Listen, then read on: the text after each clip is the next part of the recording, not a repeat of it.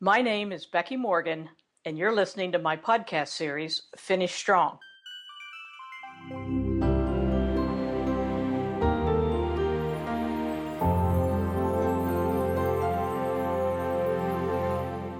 While much of Europe frets over the Greek economy, an even broader swath is concerned about the current flood of refugees. There's talk of ending free travel across borders and fences being built. That fear and unraveling can happen to any partnership. The European Union was created to make it easier for the several small countries there to compete with larger economies. By reducing restrictions between the countries, costs and speed would both improve. Separately, the euro was created as a common currency among a subset of those countries, again, with the purpose of making business simpler. Good intentions and common goals are starting points for most partnerships.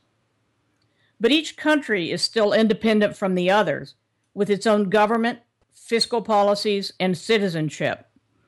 They have shared interests and consistent goals, and within some range of change, will bail one another out of temporary struggles. The hard part is to predict where that range of change lies.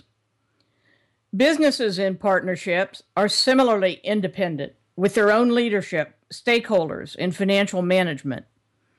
Business success requires the ability to work well with others including customers, suppliers, employees, community neighbors, and regulatory agencies. In healthy companies, none of those relationships disintegrate at the first signs of difficulty. Immediately after the 2011 earthquake and tsunami in Japan, companies there began to help one another without regard to competitive issues. Toyota and Honda are both famous for helping their suppliers become more and more competitive and successful for the mutual benefit of all. The pledge required of the partner is unwavering commitment. I have questioned the wisdom of the euro since its initial development, precisely because a shared currency among divergent nations with divergent fiscal policies seems unlikely to persevere through the most difficult of times. So far, I'm wrong, but I certainly have not changed my opinion a business partnership that relied on shared assets but differing leaderships would be equally unable to survive.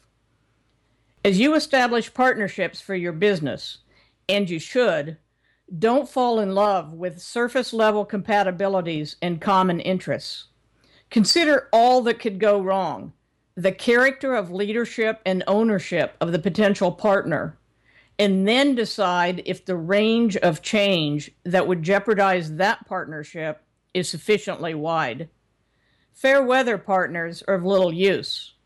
Partners that would help one another weather a storm of historical proportions, that's the kind you should be looking for.